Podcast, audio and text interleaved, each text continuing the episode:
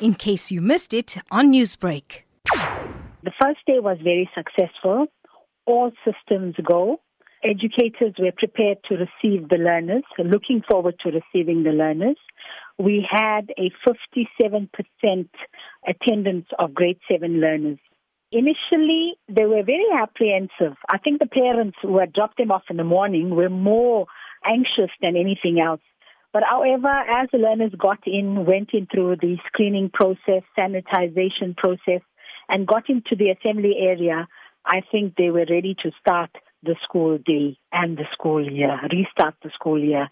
Educators have been well orientated and they were told to be very compassionate and very understanding with the learners and to ease them into the first day where orientation was done with the learners and orientation will be an ongoing process uh, just to remind them of the necessary and the vital facts. And the children, by the end of the day, they seem to have settled in. My school went off uh, exceptionally well, but that was only because we had the management team a week before putting all the procedures and protocols in place.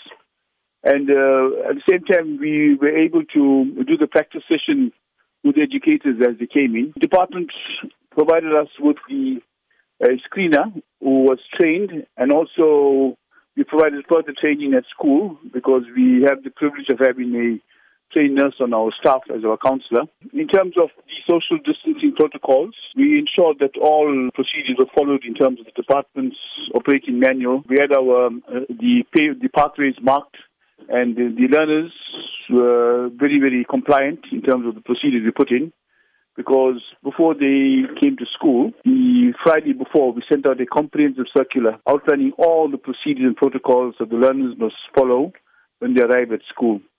And it seemed as though, because of the fact that they were, they were also very conscientized over the 10 week period about the repercussions of the virus, they were very, very compliant.